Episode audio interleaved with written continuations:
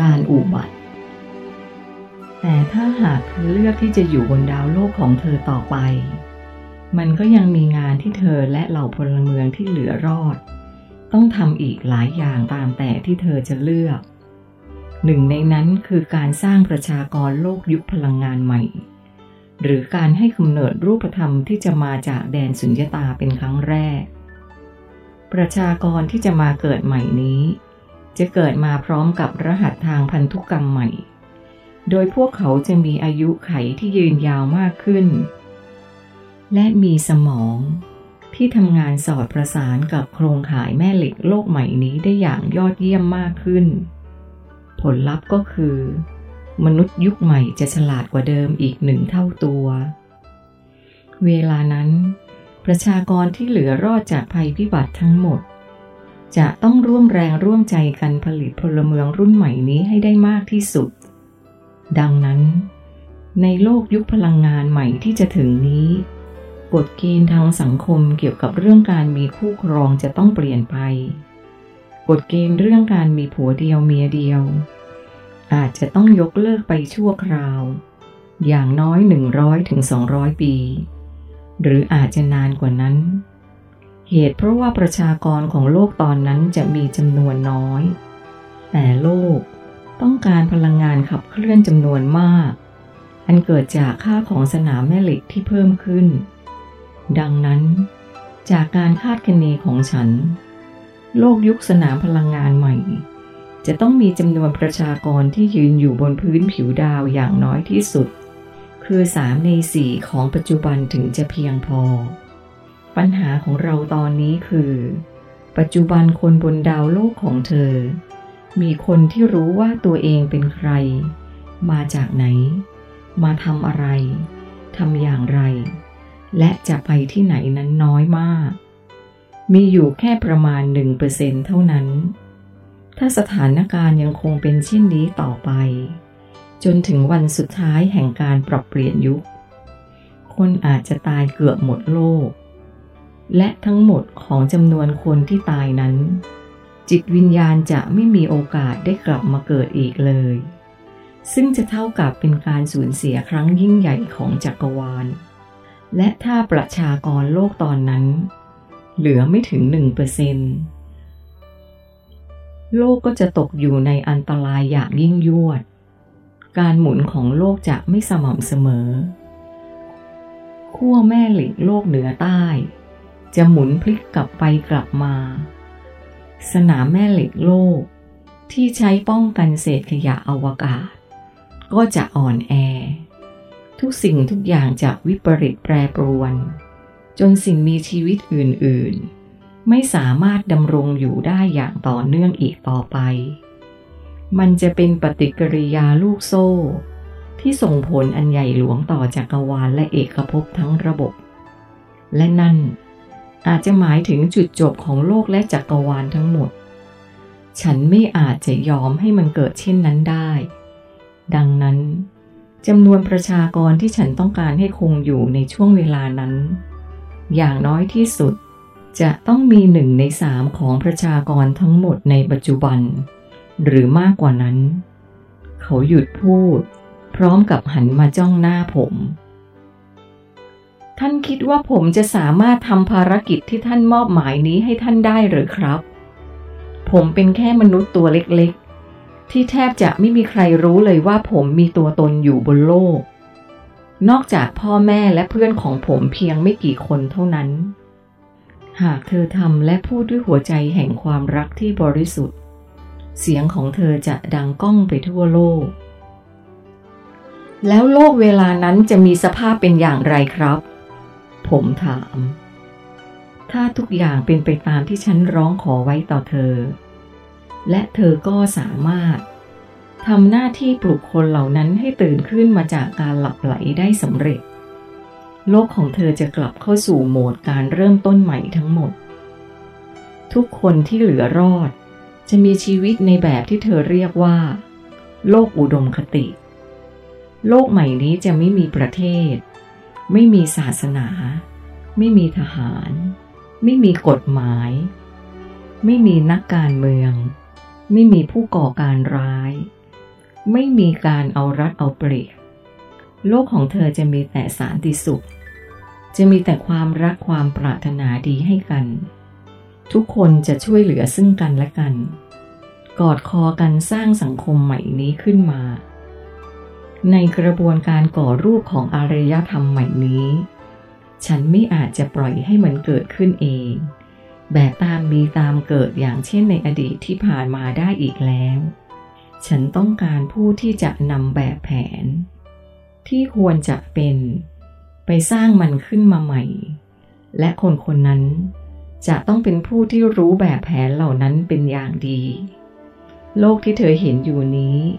คือต้นแบบที่จะเกิดขึ้นในอนาคต เขาคนนั้นจะต้องเป็นผู้นำของมวลมนุษยชาติทั้งหมด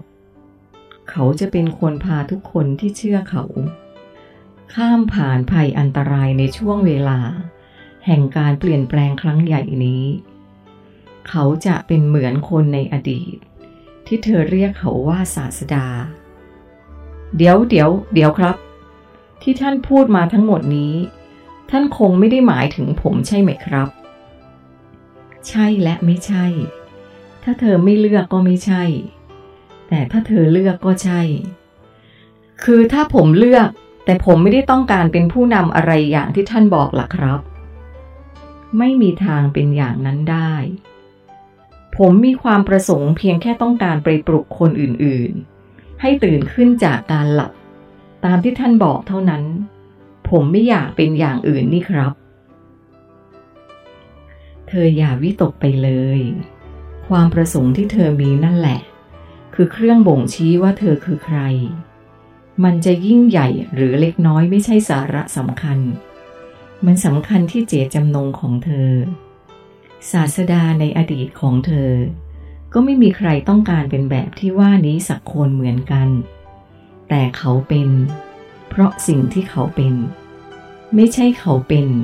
เพราะเขาอยากเป็น นี่เธอเลือกแล้วใช่ไหม เออเออผมคิดว่า ทั้งหมดที่ท่านพูดมามันก็เหมือนกับ เป็นการบังคับให้ผมต้องเลือกอยู่แล้วไม่ใช่หรือครับ นี่คือการร้องขอจากพระเจ้า ผมไม่คิดว่าจะมีใครสักกี่คนในจักรวาลที่ได้รับโอกาสเช่นนี้ ผมว่า ภารกิจนี้มันสำคัญที่สุดในชีวิตเล็กๆ อย่างผม ถ้ามันเป็นความประสงค์ของท่าน และท่านก็เห็นว่าผมเหมาะสม ผมก็ไม่อาจที่จะปฏิเสธครับ ฉันจะถือว่าสิ่งที่เธอพูดนี้ คือการตอบตกลงนะ ใช่ครับ เมื่อสิ้นเสียงของผม ทันใดนั้น ภาพของเด็กหญิงตัวเล็กและห้องนอนที่ปรากฏอยู่ต่อหน้าผม ก็มาลายหายวับไปทันที เหลือแต่เพียงห้องว่างๆ สีขาวโพลน เหมือนกับตอนแรกที่ผมเข้ามา และผนังห้องทั้งหมด ที่แต่เดิมสว่างเหมือนกระเบื้องเคลือบสีขาวนวลๆ ก็เกิดเป็นแสงเรืองจากทุกๆด้าน มันสว่างจ้าจนผมต้องรีบเอามือป้องตาไว้อีกครั้ง หลังจากนั้น ก็ปรากฏเสียงของบุคคลที่ฟังดูยิ่งใหญ่ และมีอำนาจดังก้องกังวานขึ้นมา ชายผู้นี้เท่านั้น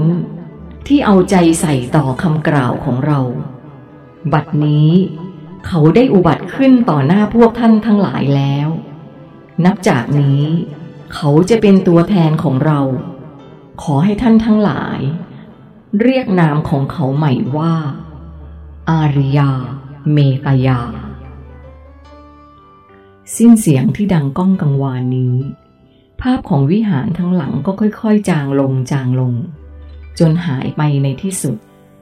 ผมยืนหมุนตัวและมองไปรอบๆอย่างช้าๆ ด้วยความมึนงง ที่ที่ผมยืนอยู่ตอนนี้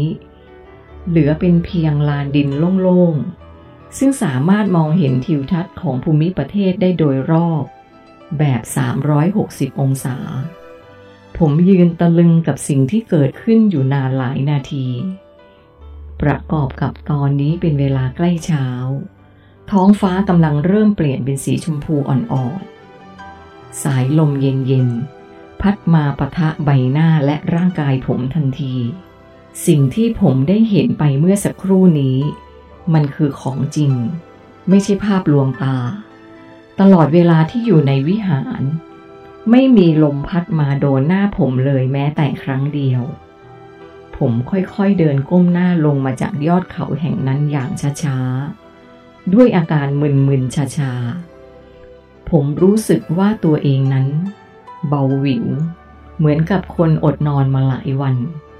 และอีกความรู้สึกหนึ่งที่ปรากฏชัดคือ เกิดอาการสับสนกับตัวเอง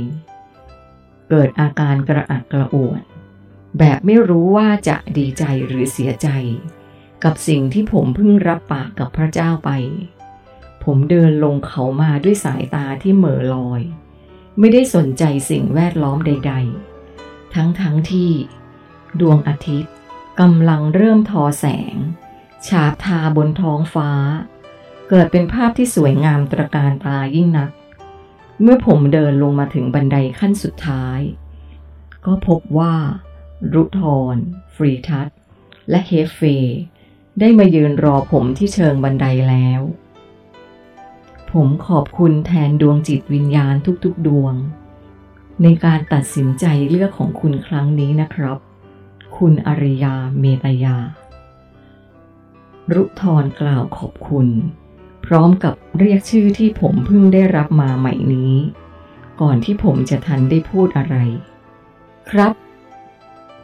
ผมพูดพร้อมกับเงยหน้าขึ้นมองพวกเขา พวกผมก็ขอบคุณเช่นเดียวกันครับ ฟรีทัศและเฮฟเฟพูดพร้อมกัน